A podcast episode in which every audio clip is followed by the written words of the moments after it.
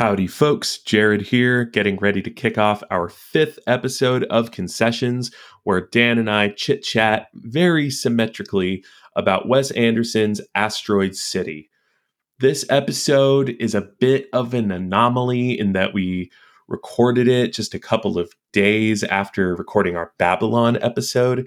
So you may hear us lightly referencing our previous conversation about Babylon that you haven't heard yet. Uh, nothing major, substantial, just some stray references here and there. Uh, not a big deal. But we're releasing this one first since Asteroid City just had its home release. And so a lot more folks are talking about it online, and we wanted to jump in the pile. So, as a result of recording these episodes in such quick succession, we skip a lot of the usual banter about all the various things we watched that week. And in this one, we really head straight into talking about Asteroid City itself.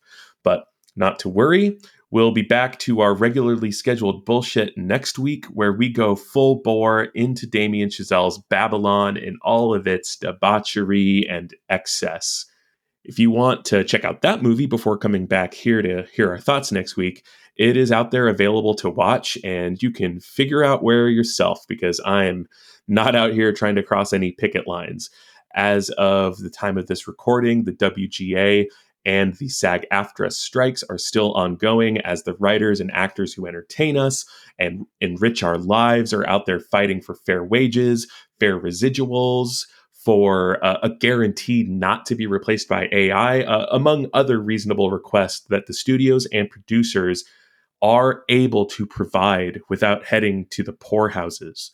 If you like the podcast, please give us a rating and a follow on Spotify, Apple Music, or wherever else you happen to be listening to this. You can find me harassing the big studio's uh, social media workers about the strike over on threads at Jared Concessions. Dan is on X or Twitter, or I guess it's X now. Uh, he's at Dan Concedes. All right, I think I said everything I wanted to say. So for now, please enjoy Dan and I's thoughts on Wes Anderson's Asteroid City.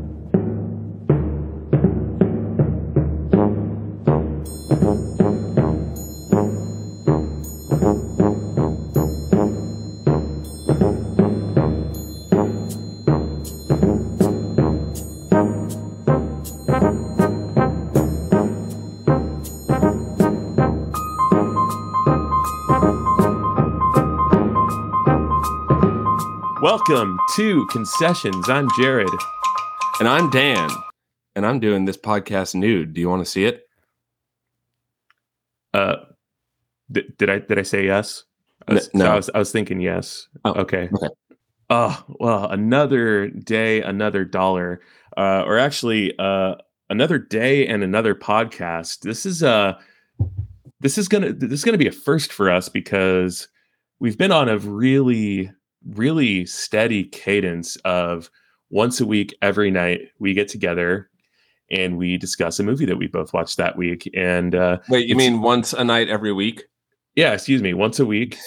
once a week, there's a night where we get together and we uh, discuss a movie that we both watched that week. And it's always preordained. We've been taking turns selecting them.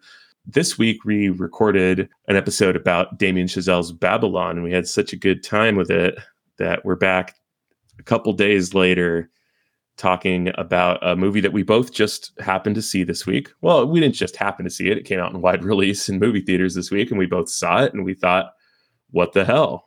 We were texting enough about it already. We might as well just jump on the old podcast recording software and do the thing properly. Yeah, you are uh you're you're seeing some off the cuff riffing, improving podcasting right here. This is street podcasting, kids. We barely got an outline here. Who knows what we're about to get into? Oh my gosh! And one one thing is guaranteed: we're gonna get too into it. Almost certainly, we have very loose uh, parameters around what we want to talk about, which will prop and the idea is supposed to be, you know, sort of like a bonus episode, kind of an off the cup episode, but likely I'm I wouldn't be surprised if this winds up just being one of the longest ones. Yeah, since we have very little structure and actually some of the topics that we do know we're going to talk about, I can pontificate on at length. You might have to be the one that reels me in on some of them. Okay, without further uh, ado, Dan, what'd you watch this week? Thank you, Dan. I don't know why uh, you. I Whoa, had to whoa, whoa, whoa, whoa, whoa! Before we talk about film or, or anything like that, Dan, what are you drinking? Oh, oh boy, uh, a good, uh, uh, unfortunately, a visual gag that is lost in this medium. Um, so I was pouring myself. Usually, I like to pour myself one drink, so I don't have to go up and down and you know leave the microphone. Um, and I'm still at my parents' place, and I was going through their cabinets, and I, I wanted to make myself. I made myself a little gin tonic. Um, and they only had like you know your normal uh, glasses that you fill with water and drink with dinner, like one of those little twelve ounce glasses. Like that's not going to quench a man's thirst not not in the down the podcasting minds. This throat needs to be quenched.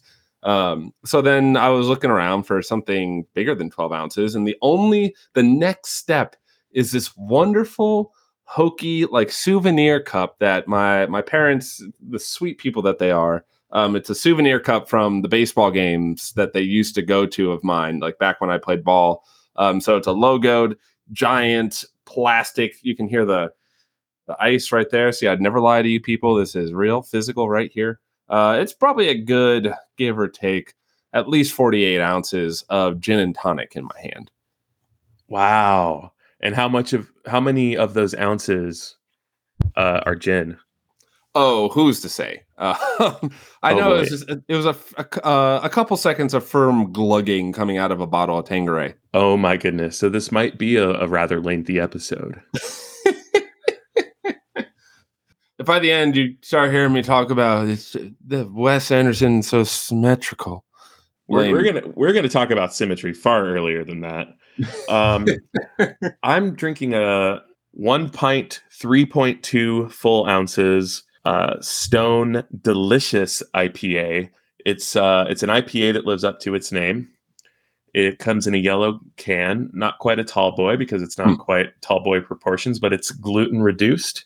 It's vegan, and it comes from my homeland of North County, San Diego, California Ooh. and uh, this is my favorite Stone IPA. I would say the the kind of the pineapple citrus one that they do would be a close second.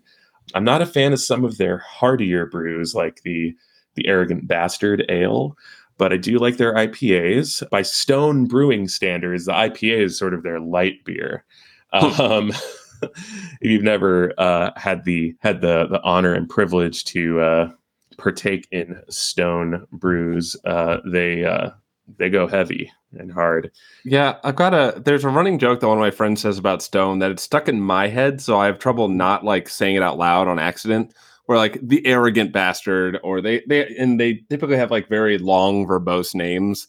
So whenever you would get a Stone around him, he's like, "Oh yeah, do they uh on tap? Do they still have like the stupid fucking moron brew?" they do have long and verbose names. They're like the the emo core band of breweries. I mean, they were uh they were cool before Stone bre- or before craft breweries were cool. They were. I'll die on that hill. S- Besides maybe the Sam Adams company, Stone really did uh, just kind of blow up the kind of independent craft brew scene. And you know, I'm I'm, I'm out, out of, of I'm of an age where I'm not old enough to like remember Sam Adams not being a you know a global brand. Household name, yeah. but uh stone is kind of one that grew up with me. And uh I, I drank you know before before i was of drinking age because of its relative proximity to where i went to high school. And yeah i've always been a big fan and i think this is the best of the best the stone delicious. It's easy to remember because it is the delicious one Well, welcome to uh, Concessions Podcast on beer. Uh, hope you guys had a fun time, and we'll see you later. until next time friends today we're going to talk about asteroid city it is written and directed by Wes Anderson, who shares a story credit with some Coppola or other, and it stars another one, uh, along with Scarlett Johansson, Tom Hanks, Jeffrey Wright, Tilda Swinton, Bryan Cranston, Edward Norton, Adrien Brody, Liev Schreiber, Hope Davis, Stephen Park, Rupert Friend, Maya Hawke, Sophia Lillis, Matt Dillon, Steve Carell, Hong Chau, Willem Dafoe, Margot Robbie, Tony Revolori, Jeff Goldblum as the alien, and introducing Jake Ryan. That yeah, that's most of the cast. Yeah, uh, I, I missed a few because I know that there's a uh, a quick like a kind of a blink and you miss her Rita Wilson in here. Oh, is Just kind of pack package deal with um, with Mr. Hanks, I suppose. um, and uh, a few other folks who uh, you know have speaking roles. I think that I listed most of the A-listers. Yeah, uh, just scratching the surface somehow. Like, like you know, Wes Anderson movies are famous for their stacked cast, but oh my god, this one. Yeah, I mean, I remember having a similar reaction to seeing the cast of the French Dispatch. Right. And you know, the trailers are cut for like maximum impact on the reveals because of course they are. But this one I think is like is a new level. Like I if the goal is to just stack them higher and higher and higher with each feature film, I cannot wait to find out what he has in store for us in 2025. it's, it's just going to be the, the, anyone with a SAG card is going to be uh, in the next movie. Uh, if they're not on strike, they they they may be going on strike tomorrow, as of uh, as of the the date of this recording. Wait, hold on, hold on a second. But I thought Hollywood was like a perfect, pure meritocracy where only the best rise to the top. Um, yeah, yeah. The be- the best Coppolas rise to the top, even if they change their name to kind of avoid these uh, these barbs being thrown at them. And I okay, I want to I want to kind of get this out of the way because I've been already been a fucking dick. Jason Schwartzman is a fantastic actor. Don't even get me started about Nicolas Cage. I'm not trying to not trying to like you know denigrate their. The, yeah, we are not doing Coppola slander. We're more saying uh, nepotism in general. Not at all. Uh, yeah, uh, or excuse me, exactly. And I just uh, I'm not familiar with any of uh, like Roman Coppola's work outside of just kind of being like a a story guy with Wes Anderson. Mm-hmm. Um, and like doing some music videos and kind of working second unit on like his dad's shoots and that sort of thing. Oh, I forget um, if we um, were talking about that earlier, but um, that uh, the the, the kind of like response to Elvis movie, uh, Priscilla Presley is going to be done by Sofia Coppola. Yeah, who you know, obviously a uh, like a monumental filmmaker as well. Right. Um, but I always wondered what Wes Anderson's connection is with them because he seems to have like a you know a very deep connection with the Coppolas, and uh, I, am not sure if that like predates his success as a filmmaker or not. I'm sure I could just Google my way towards that. Yeah, maybe even as we speak. Bottle Rocket, like his first film, like there was nary a Coppola to be seen. I mean, the Wilson brothers were in it, but they were also no one at the time. Yeah, I mean, I assume it's just that you know his first like movie or two were like you know uh, got enough attention that he just made friends with with these folks as you do as you when you're uh, kind of new on this the scene and making major motion pictures but i don't know because i there there is like the Coppola connection I would see with Bottle Rocket is that James Caan is in it. Oh, true. Um, but you know, he's not like a member of the family. It's just like very much associate him mm. with with Francis Ford. Right, right. But okay, yeah, we uh, we're, talking Wes Anderson. Um, yeah, as a, a, a resident uh, uh, twee millennial over here, I have a deep and loving history with Wes Anderson. It was actually very late when I learned about him. Actually, a fun anecdote: um, the first Wes Anderson movie I watched was Moonrise Kingdom, and uh, I forget how I even stumbled upon it. Like it was kind of my first steps outside of like, oh, I want to see stuff that's like you know a little off the beaten path from just like standard Hollywood fare. I think I like uh, pirated it in college or something like that. And because I was just like so not a part of just you know the film community at all, I thought I had stumbled into some like unknown gem or something like that. And I remember being in one of my like I think it was like sophomore year or something, just in one of my classes, and someone brought up Wes Anderson in like some pertinent way to answering a question. After the class, I was like, wait, you know Wes Anderson is too? And yeah, it was wow. it was almost something out of a Wes Anderson movie where two kids in a humanities department in a liberal arts college are both gushing over Wes Anderson like they're the only two who knows who he is. Um, but needless to say, so I quickly ran through like most of his stuff at that time, where I think Moonrise Kingdom was the newest one at the time. And honestly, his earlier stuff is kind of a they're all kind of mashed together for me, like uh, especially uh, Rushmore and Tenenbaums. I kind of like can't untangle them in my mind. They're almost like the same movie to me. Um, and Zissou, I barely remember either. Um, really, the big ones is like Moonrise Kingdom. I still deeply love. Um, and uh, uh, oh, Grand Budapest might just be one of my favorite movies. Period. That thing is a miracle. Um, and then yeah, his last two have been incredible. Um, I'm okay with Darjeeling Limited. I might have to go back and watch that again. But um, yeah, as any as you can tell, as any proper card carrying insufferable millennial, I have a loose ranking of Wes Anderson movies in my head. Oh, and then his stop motion ones, of course. I mean, yeah, uh, Fantastic Mr. Fox might be the most like autumn movie ever mm, made. It's yeah. so cozy. Oh, I it looks it. it. it looks like uh, a a bag of Reese's Pieces. Uh, it does. Uh, I just want to like put a blankie on and sip some tea and maybe maybe get a nice old wool hat. Oh, yeah. George Clooney is a fox. I'd be a furry if uh, foxes were George Clooney. um, yeah, fantastic, Mr. Fox. I, mm, you know, we'll, we'll, we'll obviously get into it, but uh, right now, Fantastic Mr. Fox and Asteroid City are battling it out for my favorite Wes Anderson movie. Oh wow! Um, so you really liked Asteroid City? I really liked Asteroid City. Um, actually, maybe we need some context. How do you yeah. feel about Mr. Anderson? Yeah. Take, if anyone a, has something described as an oeuvre, it's Wes Anderson. Well, I mean, yeah, like his movies defy description, right? Like he is a genre unto himself. Mm. Um, which uh for, for better or worse, uh, I gotta say for me, it's it's mostly worse. Hmm. Um, let's see. I, I know that the first Wes Anderson movie that I saw was The Royal Tenenbaums. A girl that I liked in high school, you know, learned that I, you know, really liked movies, and this was like maybe two years after it came out. So she had the DVD, and um, we watched it, and I like, you know, pretended to be into it for her sake or for my sake, but hmm. because of her. and uh, uh, you know, I didn't really care for it, and I, I, you know, I was like 15 or 16, and I have like no idea why, but I, I definitely then like we were like really close when uh, Life Aquatic came out and saw that in the movie theater, and I think I've seen, with the exception of The French Dispatch and Moonrise Kingdom, I've seen all of his movies like basically day one in the movie theater, at least like the first weekend in the movie theater.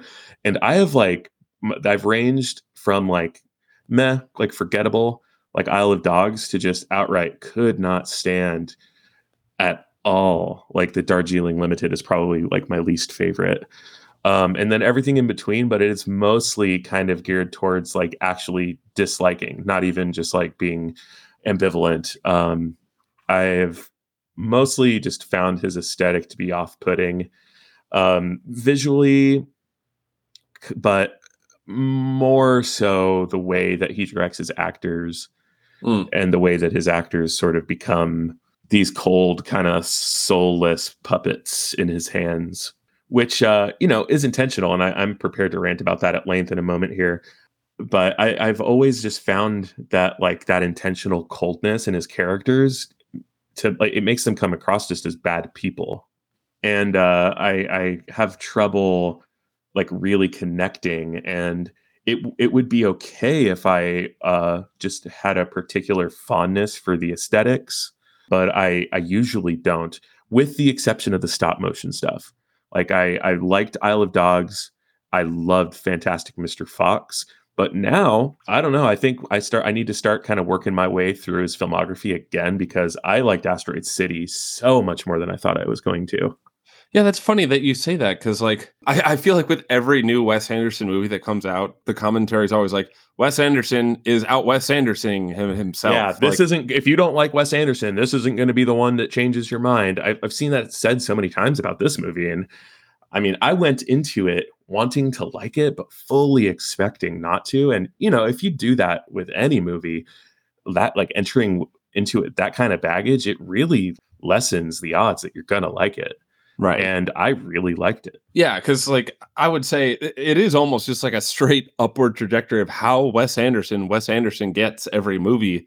Um, it just gets more meticulously designed, more kind of arm's length sort of acting more like dollhouse looking, more tightly controlled, uh, more like I don't know, like I it, it's a it's a uh, what's the word I'm looking for? It's kind of a condescending term, but kind of the plot gets cuter and cuter, if that mm-hmm. makes sense. Yeah, yeah, yeah. This movie probably had the cutest plot outside of maybe Moonrise Kingdom what was interesting about it, at least with my experience, uh, just kind of diving into to our personal experience with watching the film a week ago, I almost I almost hated this movie for a lot. Like there was the opening, like the opening bits when you're you're kind of like it's like your favorite author when you just like open the pages and it's like their style and you're like, oh, this is so good. This is this shit I like.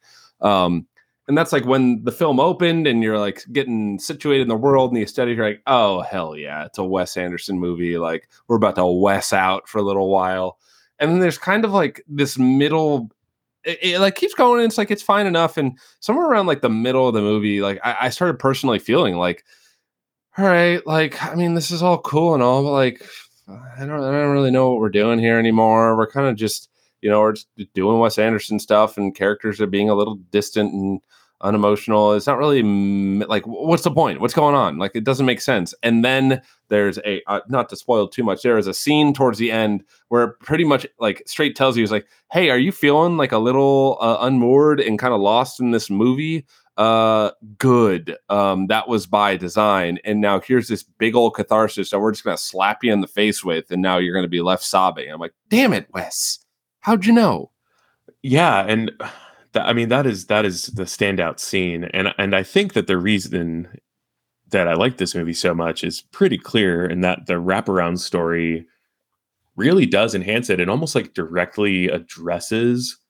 that cold style and sort of subverts it in a way or tempers it when like the black and white scenes of the actual creation of asteroid city the play definitely have you know they're one step removed from kind of his intentional artifice and uh they they kind of just the way it, it, it frames the story story asteroid city itself it, I, I wouldn't say it even like enhances the like the play within a play, like the actual asteroid city color scenes, but it uh it informs them in a way that uh explains that artifice, that coldness, that distance, uh-huh. um, uh-huh. and kind of yeah, like reframes it in a way that I'm okay with it.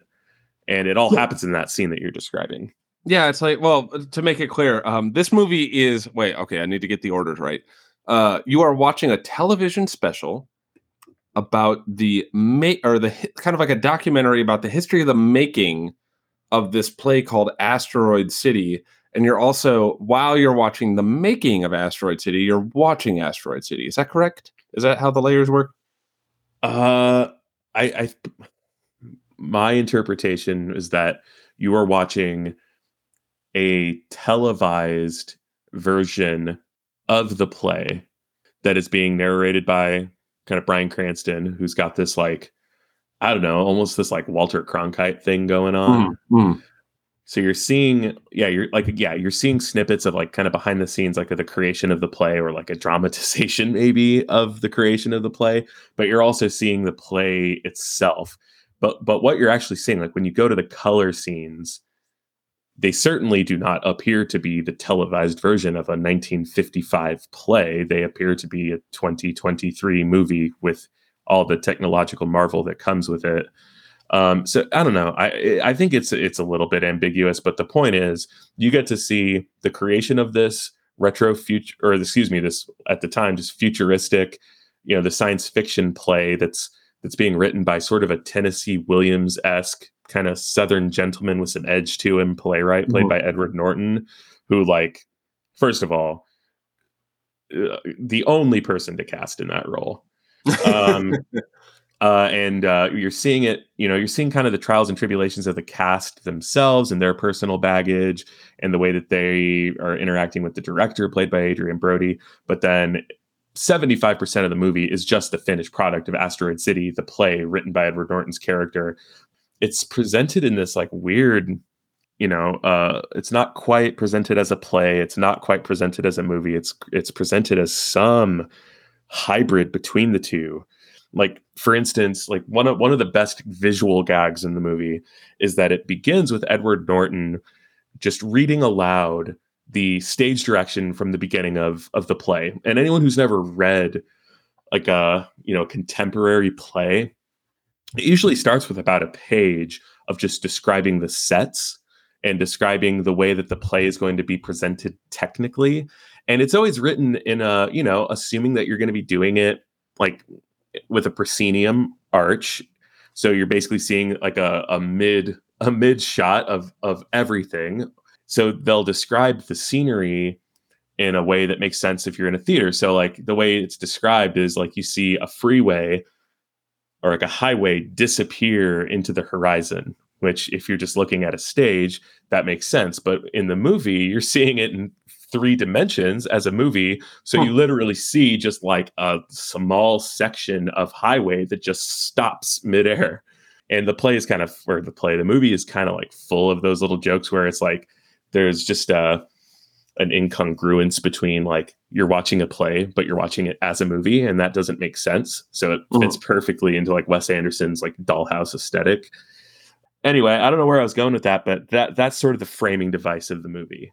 Um, Yeah, and it's and like you said, uh, like us struggling to very clearly parse it out, I think is sort of the point. It's like the playfulness of this movie where they kind of all they all overlap at some points, they inform each other, they build on top of each other, they expose the other earth in way, they draw attention to one another. Like it's all very uh symbiotic instead of like you know there's a lot of these sort of epistolary styles tales where um, i'm thinking of like uh, like grand budapest actually another one of his movies where it's just like it's more of like russian dolls than anything like you just clearly see the layers and you kind of go up and down and back and forth between them uh, where this is like they're just like almost inseparably mashed Yeah, yeah, certainly. And I would love to know like kind of what his theater background is or like how much he's participated in it or like kind of what his level of just enjoying live theater is because like it this seems like it's been written and directed with some like real love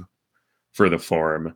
Yeah, and it's very um, strange uh, to think about him love like, uh, and I agree. It seems like he really loves the form, but like knowing Wes Anderson's movies, you would think he would hate theater, like, or the way he directs actors. Like, yeah, theater would be like the most antithetical style for how he wants to work with actors. Because, uh, I mean, you, you have much more of a theater background than me, so I'll let you uh, really kick into this. But like, you know, theater is much less controlled in my mind than uh, film set. I mean, hell, guy Yeah. went from uh, just straight up like you know mostly contr- or controlling actors in very subdued ways to just like ah fuck it, I don't even need the actors. I'm just gonna do stop motion now where I can control everything. Yeah, yeah, yeah, yeah. And uh, I, I'll I'll use this to kind of give the history lesson behind that then. And uh, and you're right. I mean, like conventional wisdom would say that directing theater, you're putting far more trust in your actors. Like they, you know, if you're if you're directing something, like let's say it's on Broadway and it's running, it, who who knows, it could run for a year or more. Uh, you know, seven, eight shows a week in perpetuity. And you know, you as the director, you maybe stopped being involved in it. Uh, like you know, the night before opening night, you stopped giving notes and and whatnot. You just kind of trust that the actors are going to live truthfully. They're going to approximate what you talked about as far as intentions and you know obviously like the blocking is pretty set because like the technical pieces rely on the blocking and all that but you really do are just kind of letting your actors loose and that's obviously that's been the case for a long long time um, since before there really were theater directors where Mhm. you usually would be the playwright who is also like playing the lead role and Mhm. is basically the de facto director because a, a different job role doesn't even exist right so like shakespeare probably the most famous example like he Mhm. was you know the lead actor and playwright and as a result he kind of directed it and he even like wrote in hamlet about his directing style but in the right around the turn of the 20th century uh, there was an actor director sculptor scenic designer turned in his in his later years really just like a theater uh, theoretician like he basically just became like a person who wrote about the theater. Uh, so his name was edward gordon craig. He was an englishman. And he in like his middle age basically decided that actors in all of their human chaos their personalities their their minds their behavior was just antithetical to art. He said uh, he basically said that that art is the exact opposite of chaos i think he used Mhm. a different word than oh he okay he said he said that pandemonium is the exact opposite of art that art needs to be singularly intentional uh, it needs to all the brushstrokes need to matter and that uh, the whole role of an actor flies in the face of that thesis so that is the most British thing I have ever heard. so he he uh basically argued that there should be a singular what he called artist of the theater who is the creative force who makes all of the decisions. Like they're the boss, and that Mhm. is you know what became modern directors. As he kind of got further and further down into this, I don't know, this grotesque point of view that he had, he went so far as to fantasize about what he referred to as an uber marionette or uh, a super puppet. but uber marionette sounds way cooler. If there was just a automaton or a you know a a doll that the director could mold exactly how he wanted it to and it would do exactly what he told it to do and never did anything differently. If there's some sort of puppet that just didn't exist technologically yet in you know 1905 Hmm. that theater could be perfect. And uh he but he he was also part of this whole anti-illusionism movement. So like illusionism in art is basically like as technological advances made artistic mediums kind of more and more malleable you could kind of start to blur the line between reality and art right? That like they like you would uh, create an illusion that what you're looking at is real life. So he was he was all about like not doing that. Like so all of his sets were very flat. They were very dollhousey. And uh he uh yeah he he basically you know unfortunately he was ahead of his time because this whole all these ideas like by the time you know like the 80s 90s rolled around were a reality right? Like Right. actually sculpting in two dimensions with you know uber marionettes where the creative force is actually controlling all of them man this guy would have just lost his fucking mind over toy story like it would have been the best thing ever if if if Edward Gordon Craig had lived to be, you know, 140 years old, he would have loved Toy Story. But anyway, that's all to say. To me, Wes Anderson has always embodied this in modern Hmm. times, where uh, not only is he purposefully breaking down the illusion of reality in filmmaking and, and pointing at all the strings and using basically using a lot of two-dimensional objects using a lot of unnatural symmetry.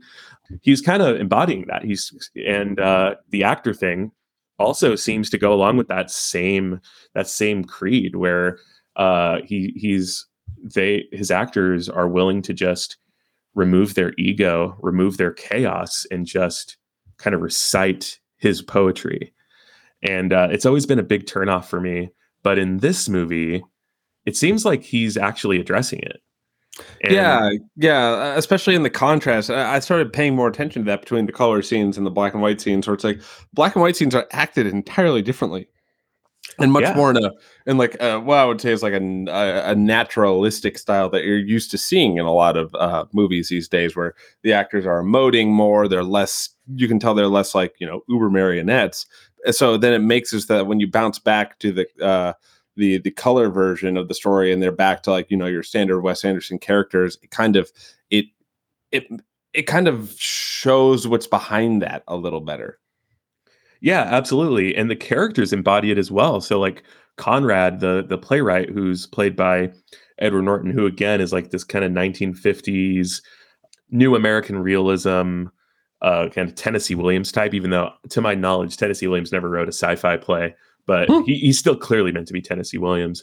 Uh, he he sort of embodies more of this like Stanislavski school, like let the actors explore, let the actors imbue their characters with themselves, let the actors kind of draw on their own experience, let the actors actually inform the direction of the play.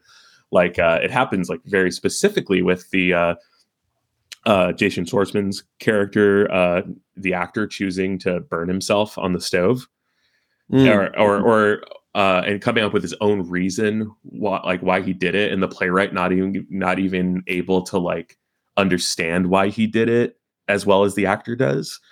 Um, I, I well, thought even that was the like, story too, they're talking about why because Scarlett Johansson's character is an actress, and they're trying to figure out why she's doing things, and she's like, eh, I don't know, yeah, yeah, like when like like why does her character kill herself, and Right, like, like all that stuff. and and the other scene I was thinking about, or at least I thought you were going to this scene that I thought really like it, it brought into full relief for me, where uh, Edward Norton's character, the Tennessee Williams esque character, um, he kind of can't write the ending. Um, right. So he has the actors. so- he has the actors workshop it like old school. By, like, yeah, they're, yeah, they're just like it's just full free form uh, almost improv. Yeah, yeah. He, he goes to like his theater teacher friend, played by Willem Dafoe, and just has his class uh just kind of yeah improv it out play kind of silly childish theater games like us theater people love and uh if you i mean and it literally is just the whole cast like at some point with uh off screen he just decided to cast the entire class oh my god, wait, I, I feel so awful. What what's the line that they kept repeating over? It's like you can't wake up if, Oh. if you're never if you're not asleep. yeah it's, it's something like that and i i, I couldn't I, I never quite grasped what was going on there Um, shit. If I get the exact right words, because no, it hit me like a ton of bricks. Um, keep going, but I'll I'll figure it out. Yeah, well, and then you've got the director character uh, Schubert, who is played by Adrien Brody, and he is just like totally removed from the process. He's like having an affair. He's like in the middle of a divorce. He's like sleeping on the stage, not really providing any direction. and I just thought that was like such a like a great just contrast to like Wes Anderson, the uh, the person who is in like very very like minute control or at least acute control of, of everything Mhm. and just like the story within the story is like is successful because the the folks who made it are are creating it in a complete opposite fashion Hmm. i don't i don't know if that was like just actually that pointed self-criticism or not So you're But- actually pointing to a, a funny. It was just like a text I sent in jest, but now like it was something that's like when I said it, it's like I kind of got it, but I had no.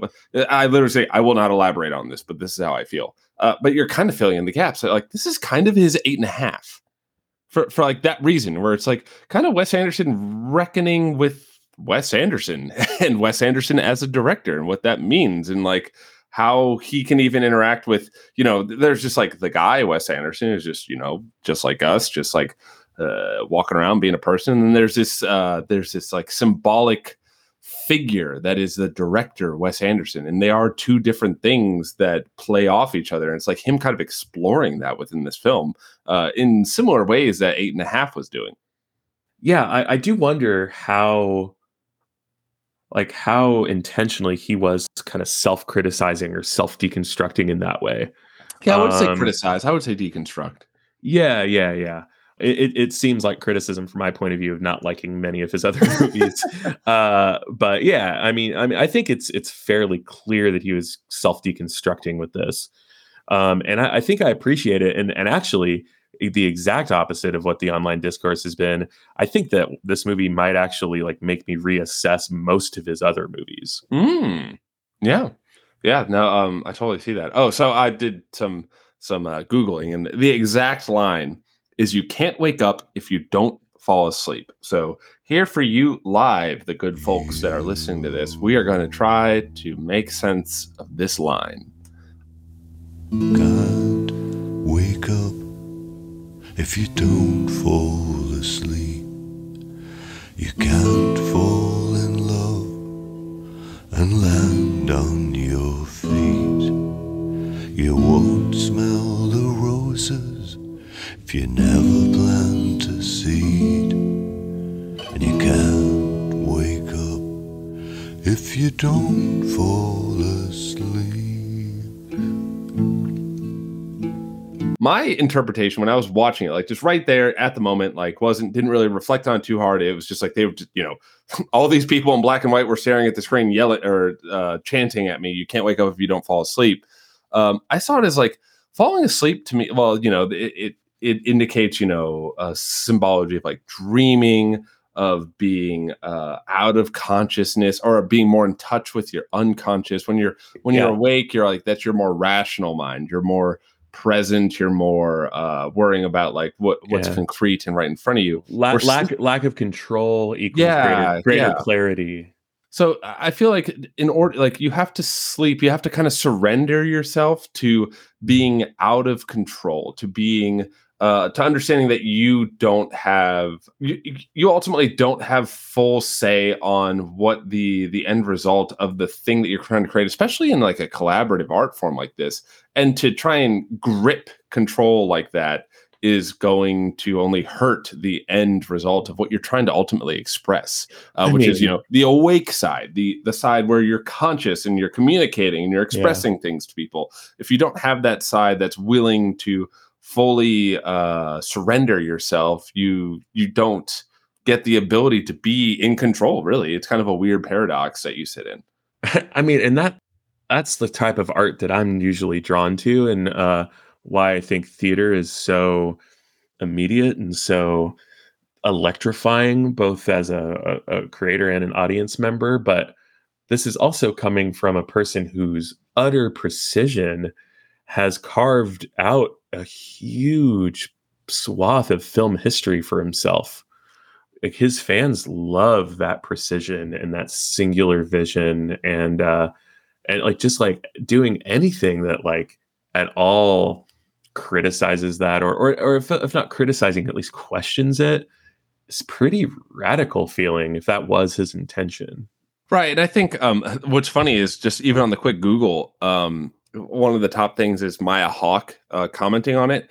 And it's clear that like he didn't tell them what that meant. Like she's just interpreting it freely, what what she thinks, where she says like, uh, I think it means if you don't take time to rest and to let go, you'll never really have awareness of what's happening in the world around you. Whereas like that's that's just her personal interpretation. So I I don't know if Wes Anderson even really knows what that means. He just maybe roman coppola knows Perhaps, yeah, that could be his line. Who knows? or if, Uh, if anyone knows it's it's like jason schwartzman and and scarlett johansson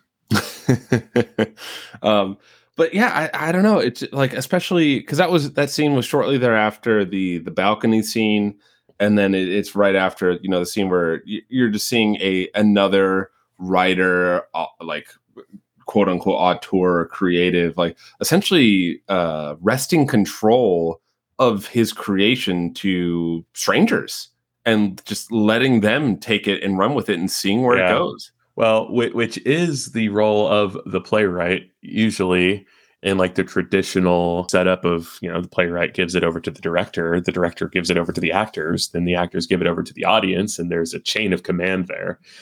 That process typically exists far less in cinema. And I mean. I, I, I, and clearly here, like it also, it also doesn't exist because even if like Wes Anderson is deconstructing these things intentionally, he's doing it it's all his intention and it's it all it is all still like ironically it all it is all still very precise and very right clean yeah that's that's the ultimate irony behind it is like it's talking about this letting go of control but it's like uh he might be saying that but he's still firmly and almost in a uh, godlike manner tightly in control of what you are seeing and experiencing.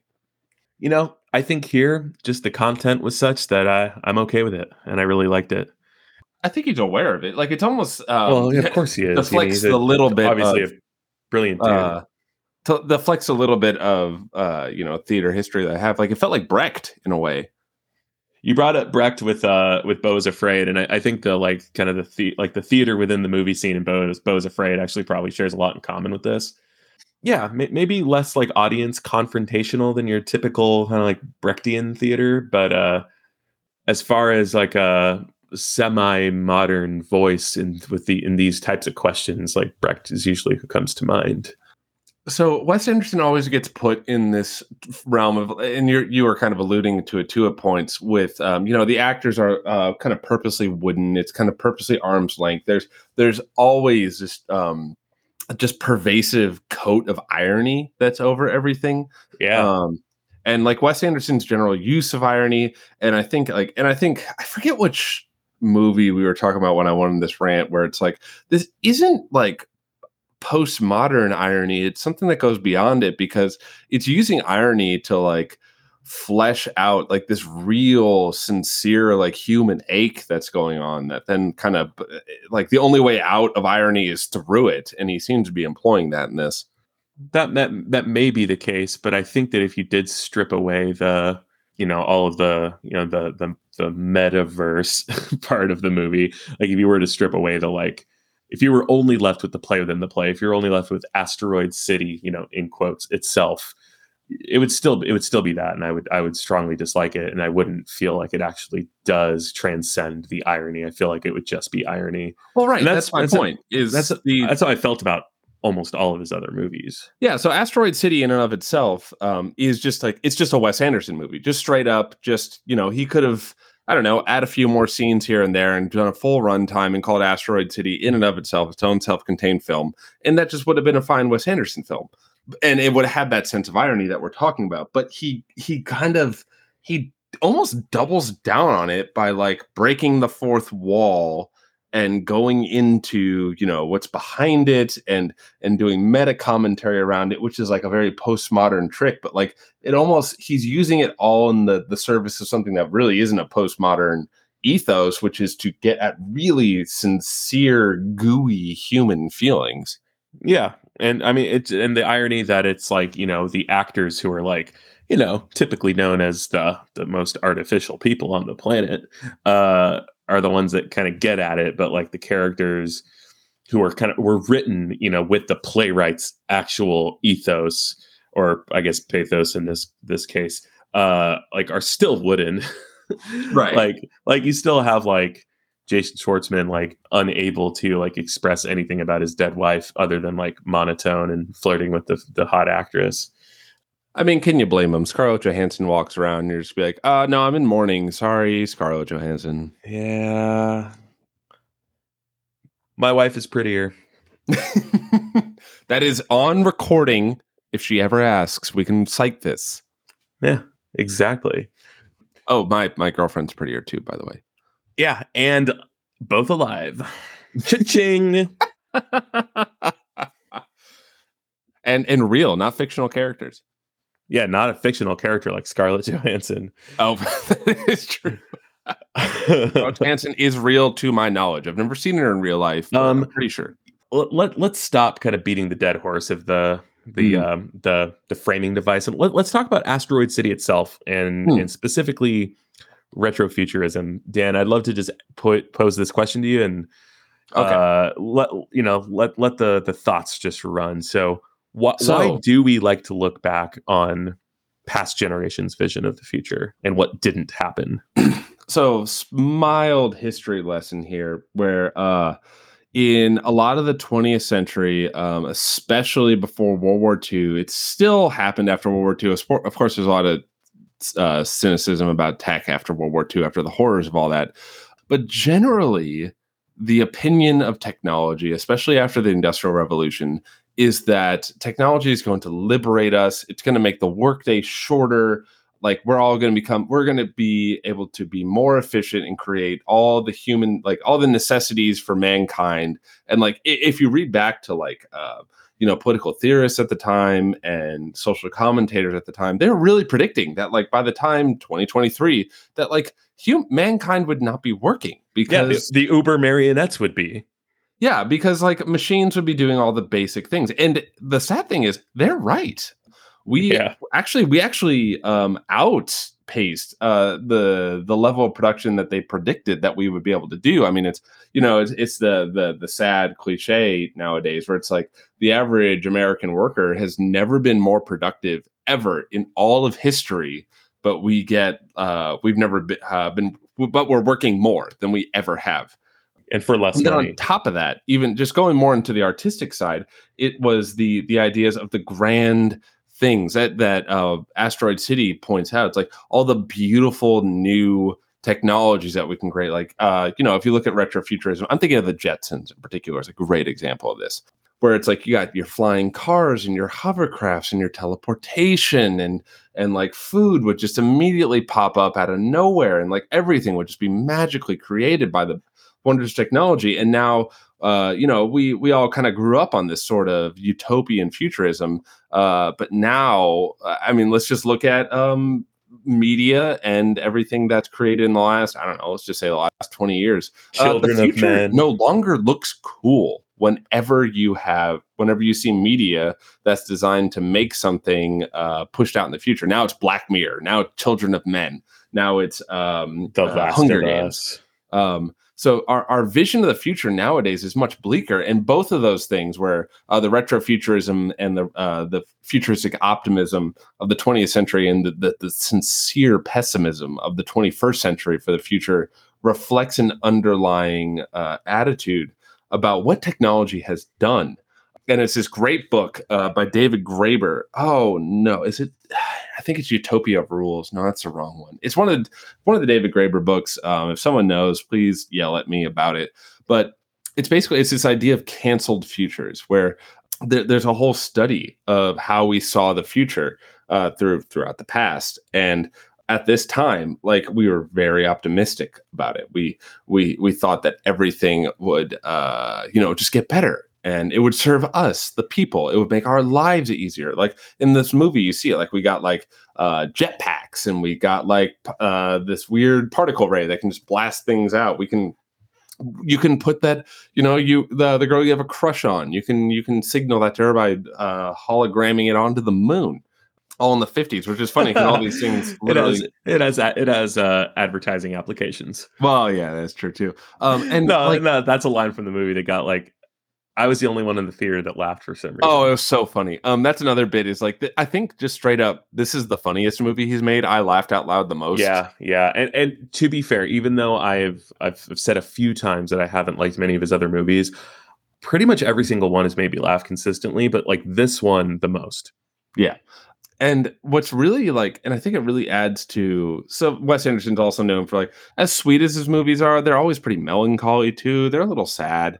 Um, and that was where I thought the the main thrust of like this kind of mourning for a future that just won't exist anymore. Because keep in mind, what Asteroid City is set in like what the mid fifties, maybe give or take. The future that you're seeing all these kids, and I mean, what? Let's let's date the the children. They were probably born 1945 to 1940, give or take. So now they're at the like in 2020. Yeah, is, there, is, there a, is there a, is there a name for that generation? uh, I don't know. Some some ideas booming around in my head, but I'm not sure.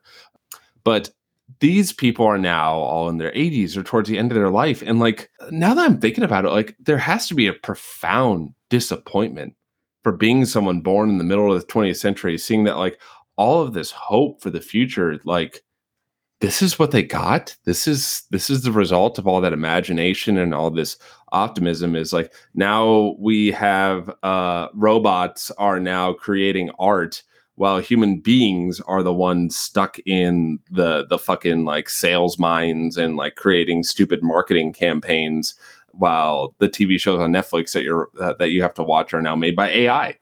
For AI, about AI, Black Mirror, baby. Yeah, I mean, so and okay, as I'm saying it, Jared, I'll let you respond to it while I look it up. Like uh, David Graeber is an author that spoke about this uh, at length about like just that deep, crushing disappointment of growing up in a world where um, I mean, even think of like Star Wars, or uh, that's a great Yeah. example too of like that technology is is going to be great. It's going to be this fantasy. It's going to be this adventure for everyone, and it's like that's just not how that turned out. Star Wars is a Star Wars is a terrible example because Star Wars is like this swashbuckling western in space that's about an absolutely fucking horrifying well past but but still like like the the version of like technological advancement and like what like like, like you know what sentient beings have become in its wake is horrific in Star Wars. Well, true. I guess I'm more saying it's like, but there's still like this sense of romanticism and adventure, Yeah. and, Yeah. and all that stuff. It's like, where where's the adventure in 2023? Where's where's this romantic swashbuckling anymore? Like, it's what on the metaverse? wedding bells for today. 'Cause I got spurs that jingle, jangle, jingle. Jingle, jangle, As I go riding merrily along. Jingle, jangle, And they sing, oh, ain't you glad you're single? jingle, jangle, And that song ain't so very far from wrong. Jingle, jangle. Oh, Lily Bell. Oh, Lily Bell. Oh, Lily Bell. oh, Lily Bell. Though I may have Done some fooling, this is why I never. It's always like really amusing that this sort of like optimistic futurism is always tempered by like the anxieties around, you know, the nuclear impending nuclear holocaust. Not always, but there's often this like, you know, there's a big silver cloud with a with a do a lining around it of doom of like Yeah, but like we'll probably just vaporize each other anyway. Yeah, Like, you see it in this movie. that, like- you see it in this movie. Um, this movie reminds me more than a little bit of Fallout. Okay. Uh, particularly Fallout New Vegas has the exact same sort of irony streak where. Uh, so in the world of Fallout, um, the, ti the the timelines are like pretty messed up in my head, but basically the nuclear end of the world you know russia and china and the us just all nuking each other all at once happened uh while humanity was basically going through like a like a 1950s aesthetic revival in like the 23rd century or something Mhm. and uh all the games are like this sort of time capsule of like what if uh the post-apocalypse like what if what basically what if culture stopped stopped uh progressing in the 50s but you know it's also you know the future where everything's a nuclear wasteland so like the Mhm. whole the whole joke is just this juxtaposition of like 1950s optimism but you know half of the population are like irradiated ghouls and the other half are like cannibals Well, this kind of goes. but they're in- but they're still obsessed with like like Elvis and uh oh yeah, because uh, culture literally stopped. It's yeah ossified at this point. Um, yeah and this goes into actually, it's uh, shit. No, it's not David Graeber. It's Mark Fisher that actually riffs off David Graeber, and it's it's from the movie uh, Children of Men. And uh, Fallout, actually, your discussion of Fallout uh, ex- exactly applies to this, and it's it's sort of this interesting couching within. We're, I promise we're still talking about Asteroid City. Um, that so within Asteroid City, you're seeing these like alternate, not alternatives, but like there's this open imagination of what could be. It's like so wide, it's so Yeah. vast. There's so much that we could become. yeah and it's no Um, it's no uh it's no accident that the purveyors of those ideals are children in the movie. Hmm And and it's also no accident that the uh the people that are trying to get their hands on this and trying to direct it is the military. yeah. Um, yeah. Whose scientists are are are nitwits like Tilda Swinton is in the movie and in real life. Um, yeah. Uh, yeah. Long, uh, mild cancellation of Tilda Swinton, but did I not I- mention Tilda Swinton when I was when I was taking a big breath so. listing Um, off the actors in this movie she currently sits. I know there's good reasons to dislike Tilda Swinton right now, but she sits as my problematic fave. I will not drop her. No, listen, she is a incredible actor. Like absolutely just like a A singular a, talent. a chameleon and uh there's nothing she can't do. You know, if, if it wasn't for Cate Blanchett, you know, Tilda Swinton would be on top of the world, but Cate Blanchett just happens to be similar but better. And uh but uh Tilda Swinton sucks like as a person. Anyway, sorry, I just totally derailed because I forgot how much I dislike Tilda Swinton. And she plays a fucking doofus in this movie, and she does it so naturally. but anyways, um, so with uh, you know, th- this just like open imagination, this like this wonderful, yeah, like childlike uh, uh understanding of what the future could be like. Th- they're sort of us watching this in 2023 and Wes Anderson making it, you know, probably in 2022, but still like uh, about the same time. There's sort of this like deep sadness and mourning that comes through it because then you watch things I think are much more reflective of our attitude, like Children of Men. And I think like if we were to predict what 20 years from now would look like, it's not going to look like what Asteroid City is envisioning. It's going to be Children of Men, and it's um it's this idea that uh, Mark Fisher uh, puts forward is that like we can't imagine an alternative path than the one that we are barreling down right now, and it's horrible. It's only dystopian. Like it's Hunger Games, it's Children of Men, it's uh I'm trying to think of other examples of like any movie set in the future. It's just Children of Men is so perfect. Maybe Blade Runner. Yeah, Ru- Blade Runner- uh, yeah, yeah, Runner might be a sort of happy. Yeah, Cyberpunk might be a sort of happy medium. No, actually, cyber. He actually specifically cites cyberpunk, where it's like we can only imagine a future where like our current, uh, you know, just current systems of, especially capitalism in particular, like only run to their logical conclusions and destroy humanity and the planet. Like we're just incapable of imagining outside of that. Like what, what's the last uh, book or movie or or piece of media that has like boldly uh try, like a popular one. There's a couple of like niche things that i've engaged with before uh that tried to do this but like that try to boldly imagine an alternative future where we don't just eat ourselves alive.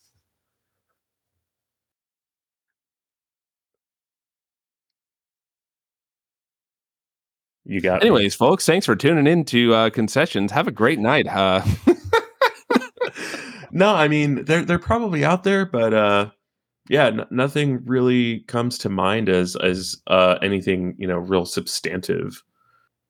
Well, wow, that is uh, maybe why I like Asteroid City because at least it like dances around with uh, uh you know uh, uh, an optimism for the future.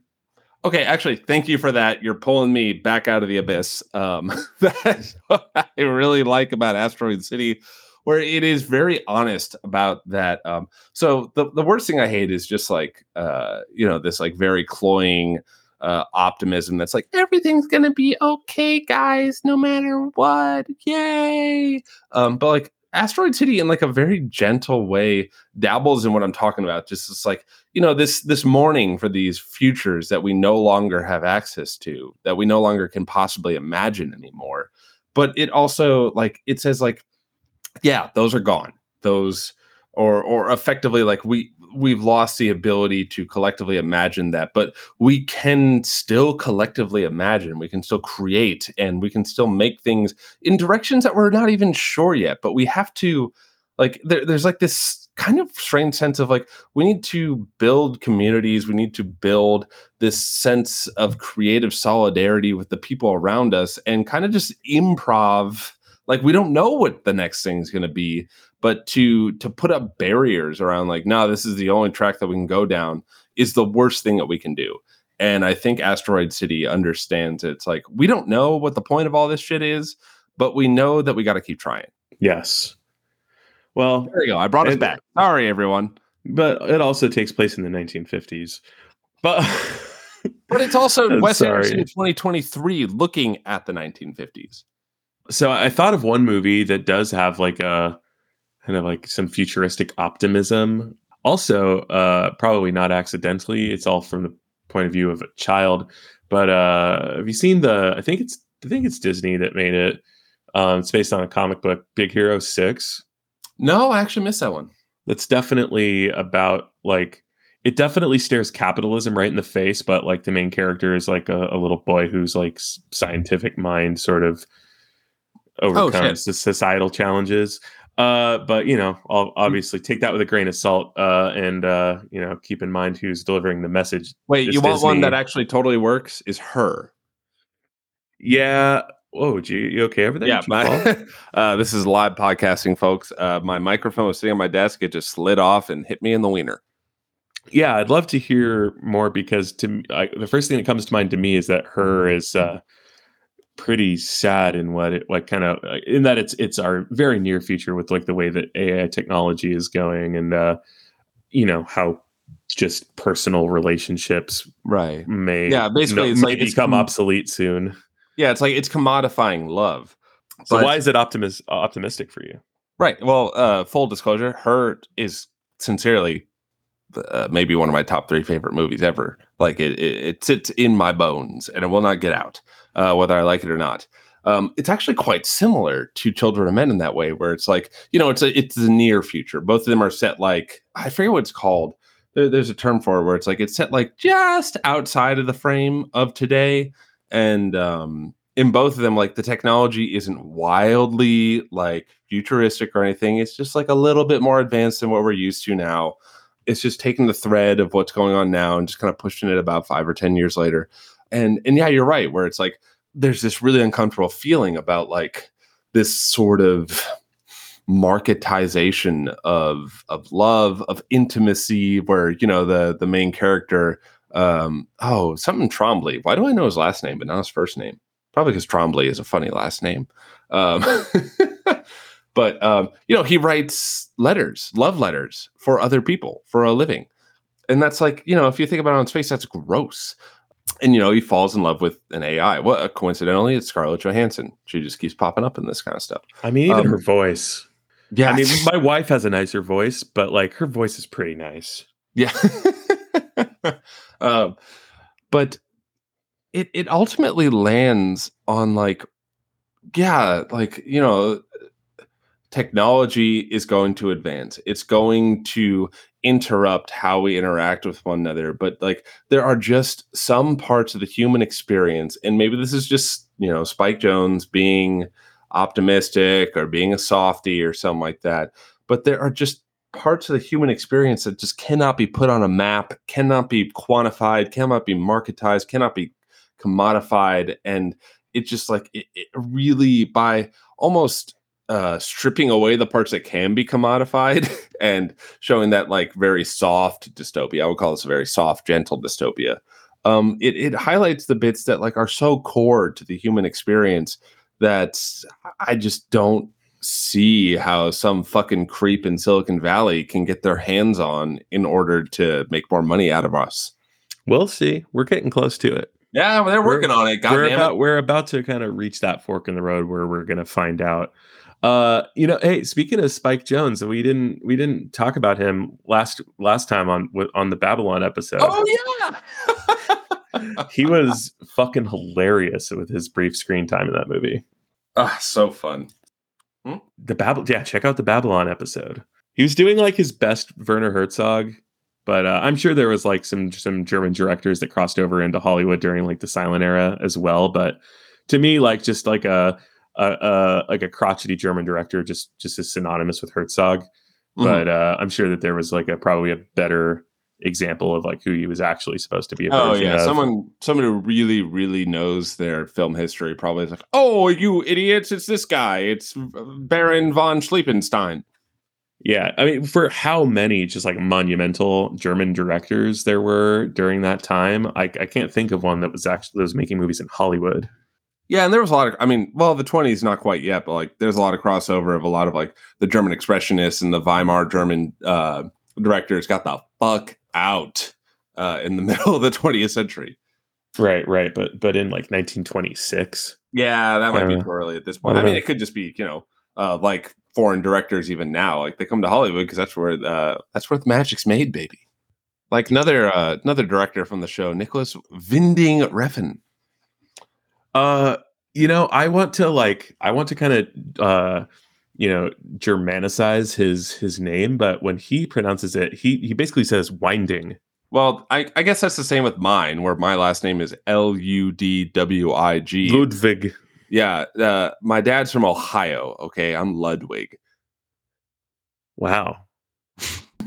but but any but oh but you know I, you pointed this out when we were talking about Valhalla Rising is that Refn was raised in the U.S. Ah, that's true. Yeah, it's not a fair example. so maybe maybe folks in Denmark would would say like Vindig, but he's like like Nicolas Winding Refn. It just Like, like like that's it. Like that's his snappy nickname that he got in college. Like he's the guy that's always winding people up. sense. that uh, Uh, we are so off topic. Also, I'm out of-. I'm out of things to talk about with Asteroid City other than uh, it, it's good. Okay, I, wait, I uh, recommend quick- it. Let's do like just quick and quick and easy. Uh, favorite like single scene moment thing about Asteroid City.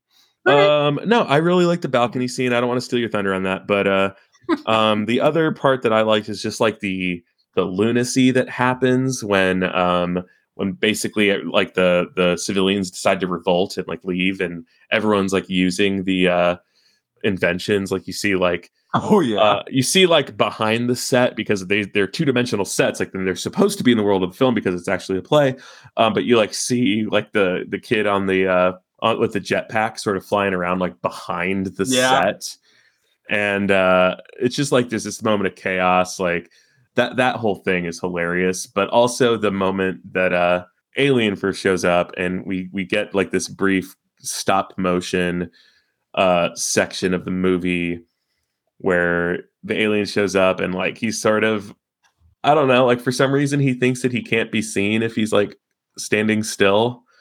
So like he's like kind of acting like he's sneaking, but he's like maintaining eye contact with everyone. Mhm. and uh he like gets the asteroid and kind of like poses for the picture. Like Jason Schwartzman goes to like take the picture and like the alien understands and sort of poses a little bit and just kind of like cheeses for the camera.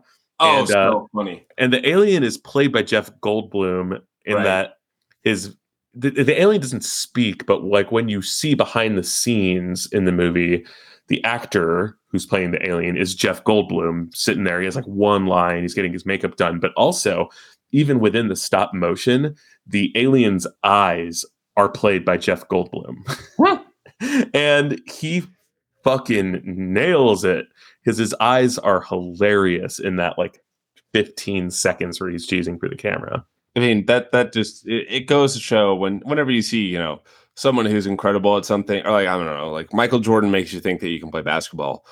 Uh, Jeff Goldblum almost gave me the opposite example. It's like his eyeballs just conveyed more meaning than my entire body could do. Right. Yeah, exactly. Yeah, he's he's incomparable. Oh, for real. Um, Well, so it, other than the balcony scene, which I'll just leave for people who, if you've seen it, you know the balcony scene. I don't need to go on about it. If you haven't seen it, I want to keep that a nice little treasure for you. The uh, Jeffrey Wright speech towards the beginning, when there's like, you know, there's all the microphone, he's like going up and up and up. It's just like he starts it, and then I realize, like, oh, hell yeah, we're about to have a great fucking monologue. And oh, he fucking kills it where he like goes through like his life story and stuff and how he got here and all that good jazz. Oh yeah. Oh, it's so good. It's just like I don't know. It's just like classic movie making, where uh, or not even movie making, just storytelling, where it's like it's just so clear. It's like, hey kids, it's time for a really well executed, wonderfully written monologue. You ready? It's like, yeah, totally. Let's Yeah. do it. Mm, we could we could talk at length about favorite monologues just in in cinema. Um, but we need to save that for another time because I do believe we are out of time tonight. The movie that I'm going to recommend that if you like Asteroid City, uh, uh, you know, I'm not going to go. I'm not going to go super deep, but basically, if you want to see the best movie about creating a play, it is Birdman. Just from a uh, the perspective of what it actually feels like to act in a play or to be involved in rehearsal just the, the the dream state that you sort of get in for being in the theater for too long the weird little accidents that happen how everything feels like it's running together just the nightmare scenario of having to act in a play and just how it seems to go against like most human beings survival instinct is present in birdman. And birdman is also uh you know not to not to say anything directly at Damien Chazelle, but like Birdman is a one of the few movies of modern times that really feels like jazz and like understands jazz and uses Ooh. jazz effectively. Um, yeah, Birdman's the only the only one I can think of in the last like 10, 15 years that uses jazz effectively. Yeah, I'll, t- I'll tie that back to to both movies that we talked about this week. Well, um, if you want another movie about the theater experience, which, you know, as the one who has no theater experience, let me tell you that this is the better one. Okay. Um, it's out. Uh, once again, live podcasting. it's a live experience, folks. That's what you pay for. That's what you pay the good money for your podcasting app for. Uh, my my favorite uh, a movie that I would recommend that's based on this that it, it kind of does what uh, Asteroid City is doing, where it's like you have the experience of creating art, of creating collaborative art, especially within theater, but then you also have like this deep, sincere, emotional core of like uh what are what like what are people when they're in the theater when like artists or you know just uh more broadly just people but like artists are definitely seeking this in a more uh protracted way. Like what what are you looking for in these emotional experiences and these expressions? And it's uh it's a movie that came out about a year or so ago called drive my car which is I'm I was already fully on board to love it because full disclosure it's a it's a short or it's based off a short story by Haruki Murakami who just full stop is probably my very favorite author. I've written or I've read everything that he's ever written.